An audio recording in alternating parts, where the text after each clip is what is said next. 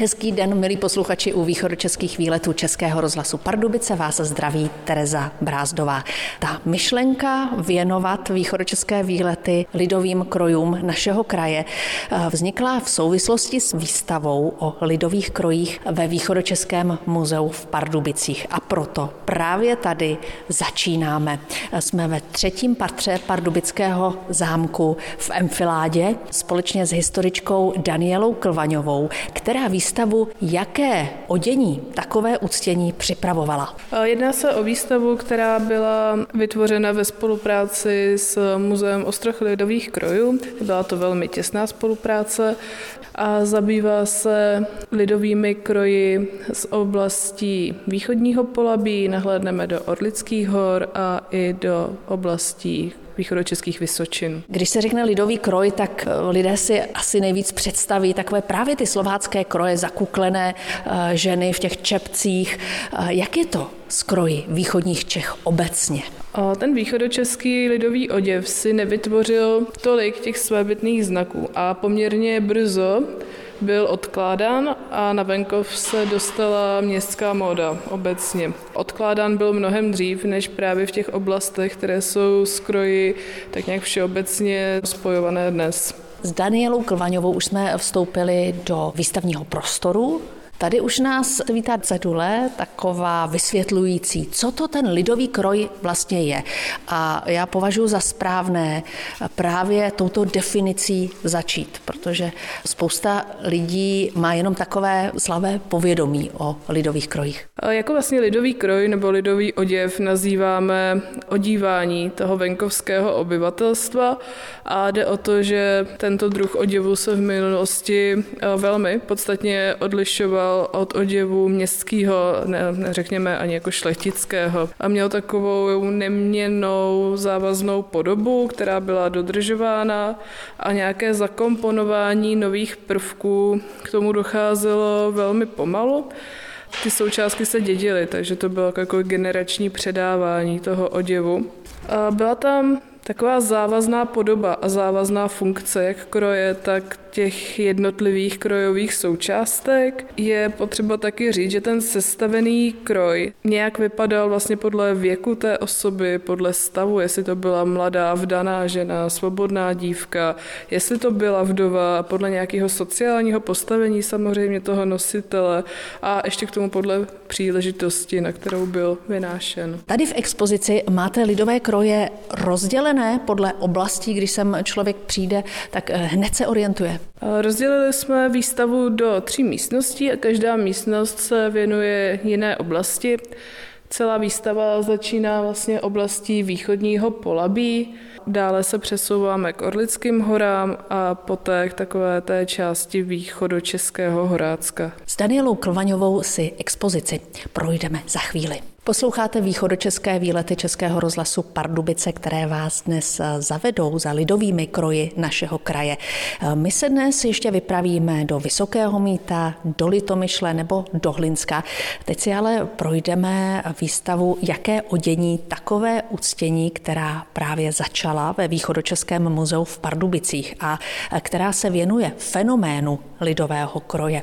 S Danielou Klvaňovou, jednou z kurátorek téhle výstavy jsme už vstoupili do expozice, představili vám definici lidového kroje a teď se zastavíme u lidových krojů Polabí, protože to je část výstavy, která se právě tomuto regionu věnuje.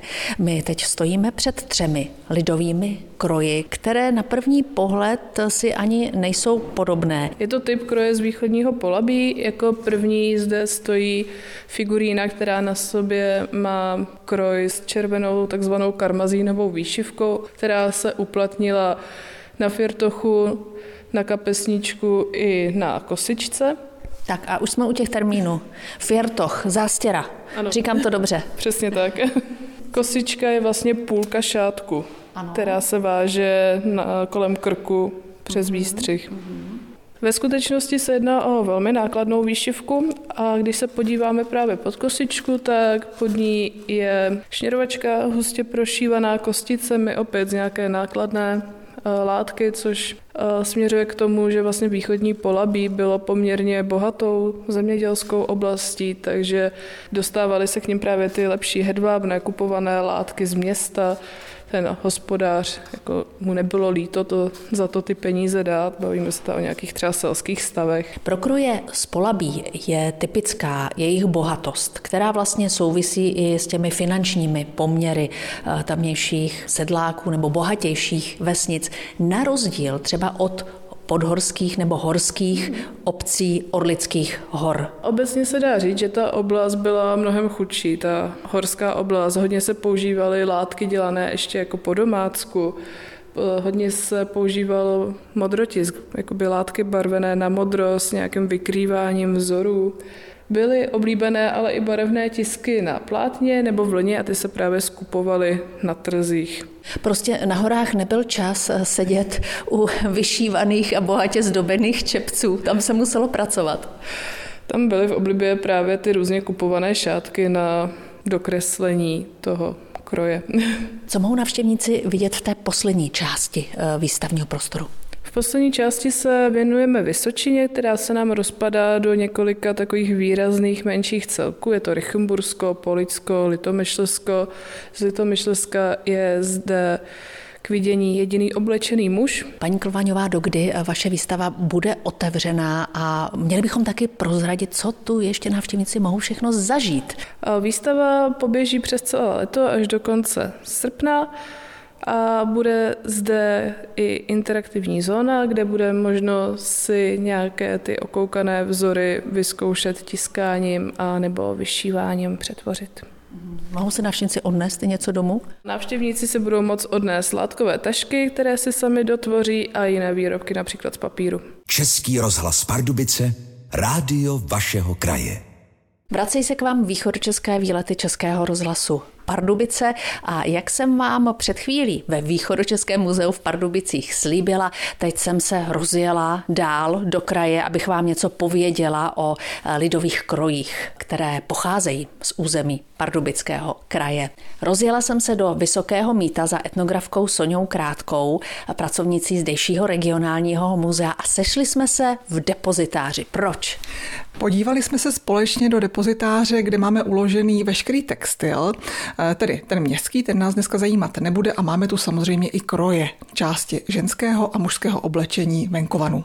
A e, veškeré předměty máme uložené buď v krabicích nebo v regálech, v policích, tak jak je to možné v rámci našeho malého depozitáře.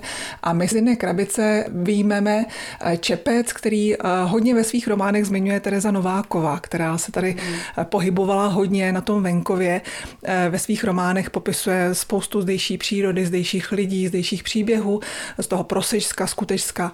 A my se podíváme na jeden čepec, který hodně v těch románech ona zmiňuje se podíváte na štafle nejdřív. Já se podívám na štafle, ale protože krabice máme celkem pěkně popsané. Tak ještě než to vybalíte, jak je to vlastně s vysokomíckým krojem? Existuje Kroj Vysokého míta a okolí? Vysokomítský kroj jako takový nikdy neexistoval. Jsme ve Vysokém mítě, což je široká oblast, kde v rámci dříve hejtmanství Vysokomítského, později politického okresu Vysoké míto, který vlastně kopíroval tu oblast od poloviny 20. století, se zbíhaly tři typy krojů.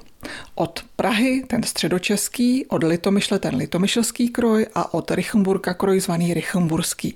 Takže tady jsme ve velké oblasti, kde se nosily tři různé typy krojů a tady se promíchávaly. To znamená, že ten jeden kroj měl od každého něco třeba? Znamená to to, že vlastně díky eh, našim předkům, muzejníkům, kteří se na konci 19. století pohybovali v terénu tady, v rámci příprav národopisné výstavy, která probíhala v 90. letech v Praze, ale i v těch menších městech a na vesnicích, tak ti naši předchůdci eh, pěšky dokázali zmapovat obrovský díl krajiny, vesnic, kde oni v těch 90. letech 19. století se vyptávali na podobu krojů, na zvyky, na vzhled domů, nábytek. Měli obrovský dotazník národopisní, podle kterého se řídili a díky tomu my jsme získali popisy krojů z vesnic, ale právě proto, že jeden z těch našich předchůdců byl fenomenální dokumentátor na tohle, tak jsme získali i takzvanou krojovou mapu, která vyšla v novinách tehdejších, kde on vesnice od vesnice rozlišuje barevně, k jakému typu krojů ta daná vesnice náleží. případně, že zaznamenal oba dva typy krojů, ale je důležité tedy zmínit, že on už se v těch 90. letech 19. století pohyboval na vesnicích, kde se už ten kroj nenosil. Mhm. Kroj se u nás postupně v tom širším Vysokomícku přestával nosit od poloviny 19. století, takže on už se vlastně domlouval se stařenkami, které si třeba mahavě vzpomínali, ale sám on už na tom konci 19. století kroj neviděl a nemohl ho vidět ani nikdo jiný. Takže žádný kroj jako celek, jako celek. v tom eh, vašem depozitáři není. Dokázali bychom ze sbírkových předmětů poskládat kroj tak, jak vypadal ale ne, že bychom měli celý kroj z jedné ženy. Co se týče lidových krojů ve sbírkách, tak Litomyšl je na tom opoznání lépe, tuším. Určitě na tom Litomyšl opoznání lépe, protože měla prostě blíž k těm zdrojům.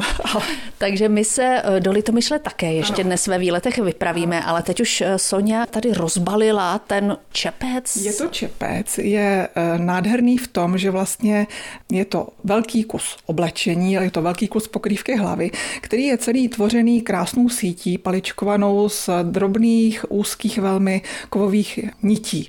Takže je to vlastně celý takový prvek s obrovským protáhlým dílem dozadu a tomu čepci, protože vypadá tak zvláštním způsobem a trošku připomíná tvar komety, tak právě si těm čepcům zlatým říkalo taky komety a nosili se ve svátek, nosili je eh, bohaté selky, bohaté rychtářky, ale byly oblíbené i ve městech, proto jsou dost často zachyceny na obrazech ve městech, ve Vysoké mítě i v té Litomyšli ho určitě najdete, protože byly velmi oblíbené vlastně nejenom v tom venkovském prostředí, ale i ve městech. A Tereza Nováková právě tyhle ty pokrývky hlavy, ženské, lidové, z té poloviny 19. století zmiňuje velmi často. Povídání o krojích Vysokomícka bude pokračovat za chvíli. Posloucháte české výlety Českého rozhlasu Pardubice a naše putování za eh, lidovými kroji Pardubického kraje. Eh, Sonja Krátká, kurátorka regionálního muzea ve Vysokém mítě, teď eh, posunula štafle za dalšími poklady místního depozitáře a k tomu pokladu, který my teď objevíme, se váže jeden příběh. Teď už se nepodívám. Zlato to není. Zlato to není, ale jsme možná trošku blízko, nějaký moc bychom tam našli. Protože teď se nezanoříme do krabice, ale do šuflíku, kde máme uložené kožené opasky. To byla nedílná součást oděvu mužů na venkově.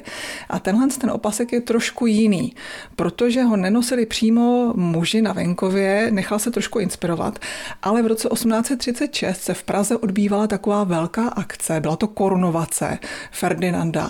A z různých míst míst eh, oblastí pánství byly vyslány tzv. svatební průvody, což byly uměle vytvořené skupiny mužů, žen, které měly představovat, jak vypadá svatba v té dané oblasti a právě i to, jak se odlišují kroje. Takže to byly skupiny mužů, žen, které do té Prahy dojeli z venkova, z různých částí venkova a v té Praze se sjali a utvořili takovou nádhernou skupinu různorodě oblečených lidí. A měli a na sobě pravé kroje. Měli na sobě pravé kroje, v té době na sobě ještě museli mít pravé kroje. A představovali tu různorodost panství, které ten Ferdinand právě momentálně přebíral. A my ve sbírkách máme uložený jeden z opasků, který na sobě měl člen té skupiny toho svatebního průvodu do Prahy. Jak se k vám dostal? Váže se k němu nějaký příběh? Eh, máme ve sbírce, máme ve fondu popsáno, kdo ho nosil, což si teda z hlavy nepamatuju samozřejmě. Tím, že ten opasek, jak za chvilku uvidíme, je zdobený tak, jak je zdobený, tak víme naprosto přesně, že byl používán jenom v rámci téhle akce, protože je na něm vročení přímo. To kožený opasek eh, v průměru má nějakých 10 cm. 10 cm široký, 10-15. Tady se nosily trošku jinačí eh, typy opasků, které měly z, vlastně z praktických důvodů uvnitř takovou kapsu všitou. Říkalo se jim formanské opasky, protože do té kapsy si mohli muži odkládat peníze, aby je měli chráněné právě tou tlustou kůží. Mohli je hlídat neustále na sobě připevněné. Tohle je opasek, který je hodně zdobnější, nemá ty kapsy tak, jak bychom si je představili u těch opasků zvaných formanských, ale je zdoben výši výšivkou. Na tom opasku je v ročení 1836, takže právě víme, že byl použitý eh, na tom svatebním průvodu. A ta výšivka, té se zase říká výšivka pavým brkem. Je to takový zvláštní typ výšivky, není to žádná příze, není to žádné len, hedvábí, nic takového, eh, co bychom na výšivkách normálně jako materiál hledali, ale je to paví pero, skutečně pera, která byla naštípaná takové dlouhé pásky a tím se potom vyšívalo do kůže. Takže to tvoří takový zvláštní ornament a je to doplněno kůží, to jsou tady ty červené části. Ale bylo druhé straně kapsička, na té je zase jsou eh, iniciály JJ, takže pokud já bych se podívala do knihy přírůstkové, tak bych zjistila, že nositelem byl nějaký, no jsou k tomu i články k té korunovaci, takže bych zjistila, kdo byl teda ten přesný majitel. Paní Krátká, může se ještě dnes stát, že by vám někdo podobný opasek nebo další součást lidového kroje přinesl do muzea? Pravděpodobnost toho, že nám v dnešní době přinese eh, někdo původní kroj v té původní podobě eh, z první poloviny 19. století je takřka nulová. Eh, všechno, co bylo možno pozbírat, jsem přesvědčená o tom, že už se ve sbírkách muzeí nachází, což neznamená, že čas od času se na nás neobrátí někdo s tím, že nám nabízí zaručeně pravý kroj po nějaké svojí babičce nebo prababičce. A my musíme potom složitě jako odborníci vysvětlovat, že to není kroj v tom pravém slova smyslu, tedy oblečení, které se váží k určité skupině lidí na určitém místě žijících, ale že to je vlastně kostým, kterému se říká odborně svéráz. A to je oblečení, které se šilo podle střihových příloh, ty vycházely normálně tiskem jako sešity a vždycky, když bylo potřeba zvýšit národní uvědomění vlastenectví našich předků, tak se začaly šít tyhle ty svérázové kroje. Takže třeba na fotografii, když se vítají osvoboditelé na konci druhé světové války, jsou často vidět děvčata, která mají na sobě kroje a je to vlastně ten svéráz, což už kroj není. Už je to vlastně uměle vytvořený kostým, který se nosil napříč Československem. A ten nám lidi dost často nabízí v domění, že to je kroj a my musíme vysvětlovat, že není. Český rozhlas Pardubice, rádio vašeho kraje. Posloucháte České výlety. V regionálním muzeu ve Vysokém Mítě jsme před chvílí mluvili o průvodu z roku 1836, když se vesničané z celých Čech a Moravy sjeli do Prahy na korunovaci císaře Ferdinanda v krojích. Byla to taková exibice. No a samozřejmě v tom průvodu byli i zástupci obcí z Litomyšlska v litomyšlských krojích, protože litomyšlský kroj to je fenomén. A abych se o něm něco dozvěděla, tak jsem se rozjela do regionálního muzea v Litomyšli za kurátorkou a etnografkou Hanou Klimešovou. My se teď díváme na kresbu z té svatby z té první poloviny 19. století. Tak je to přesně tak, protože to byla samozřejmě mimořádná událost a litomyšlené tam měli předvést, jak vypadal svatební průvod na Litomyšlsku a z roku 1836 existuje akvarel Františka Hlaváčka, který se nachází v Národním muzeu. U nás máme vlastně jenom eh, jeho kopii z roku 1894, kterou provedl Antonín Andrle. A vidíme tam úplně celý průvod vlastně od eh, ženicha po nevěstu, ale je tam potom i průvod vlastně s výbavou, kdy jsou naložené peřiny, truhly a další výbava do domácnosti.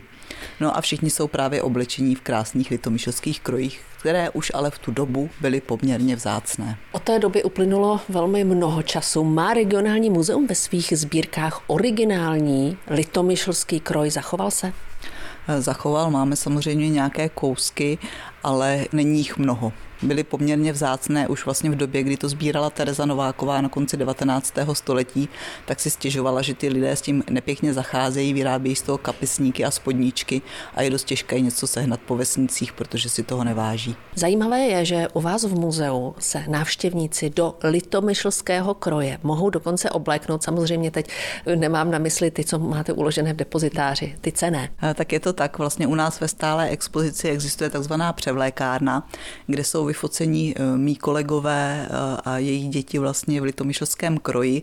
Udělali jsme pro tuto příležitost samozřejmě repliky, takže krásně se tam může vlastně podle těch eh, vyfocených postupů oblékání obléct celá rodina a nemusí se bát, že to popletou, že to budou mít špatně. Co je pro ten litomyšlský kroj typické podle vás? Tak jsou to takzvané punty třeba, které se vkládaly do živůtků. To byl vlastně ten prostor mezi šněrováním na prsou, kdy samozřejmě ta velikost kost byla celkem univerzální, ale podle toho, jak hodně jste ho stáhli, tak záleželo, jak byla vyvinutá ta žena nebo uh. A podle toho vlastně tu šněrovačku měla buď hodně utaženou, nebo málo utaženou a právě do té mezery po to šněrování se vkládal ten punt, což byla taková vlastně textilní vložka, vyšívaná bohatě uh, a měla tvar zouváku, takže někdy se tomu říkalo taky zouváček.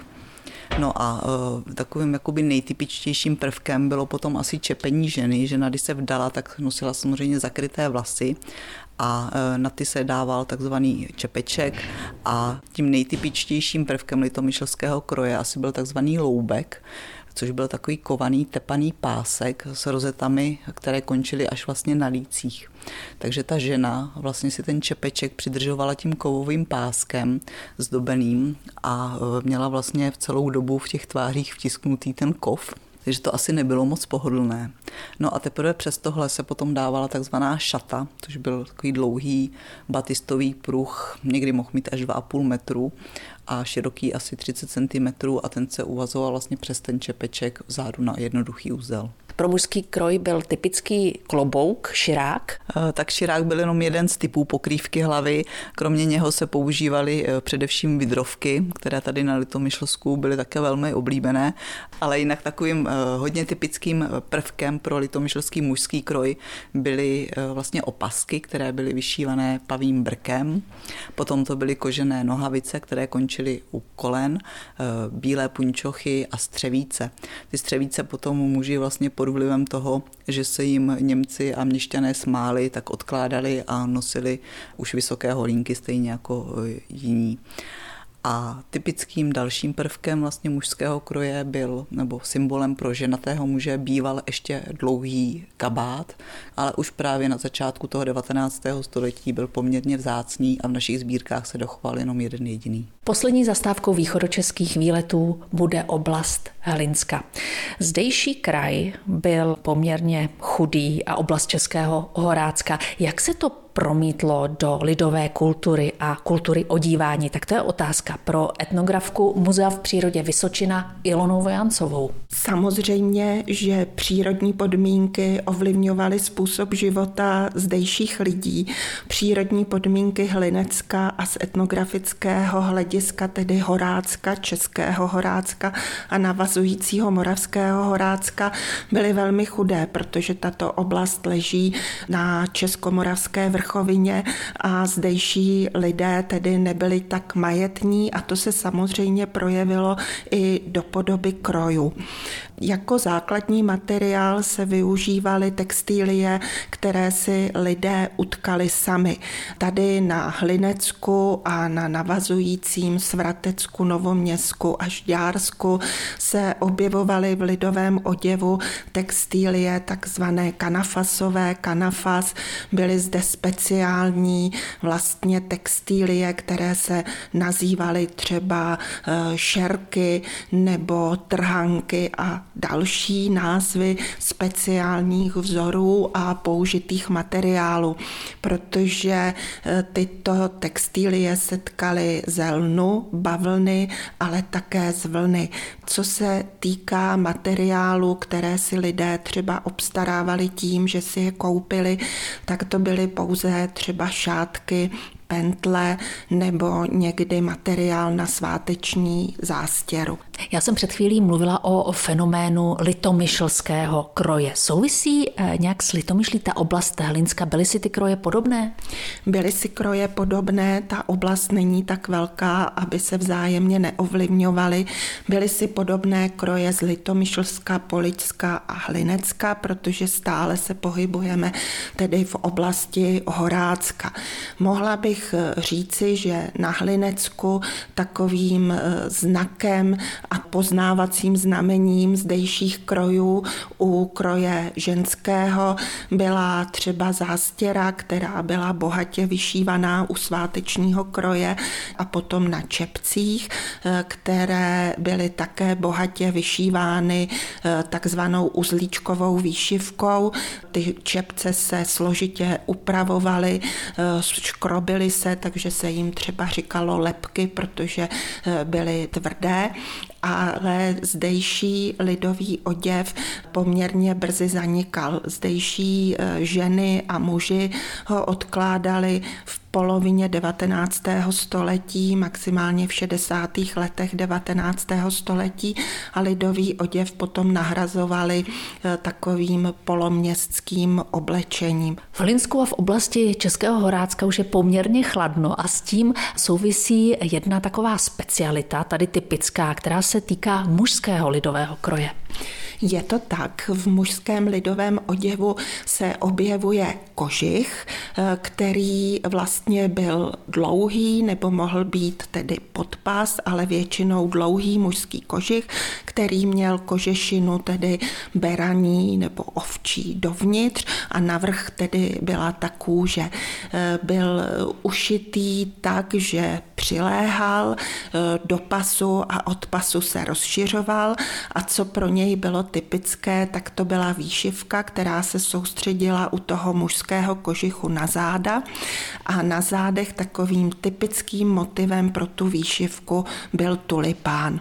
V Městském muzeu v Hlinsku mají exemplář eh, mužského kožichu, dokonce mají i výkresy toho vyšívání, které zaznamenal Karel Václav Adámek a jsme pišní na to, že exemplář mužského kožichu z Hlinecka má ve své sbírce i Národní muzeum etnografické oddělení v Praze.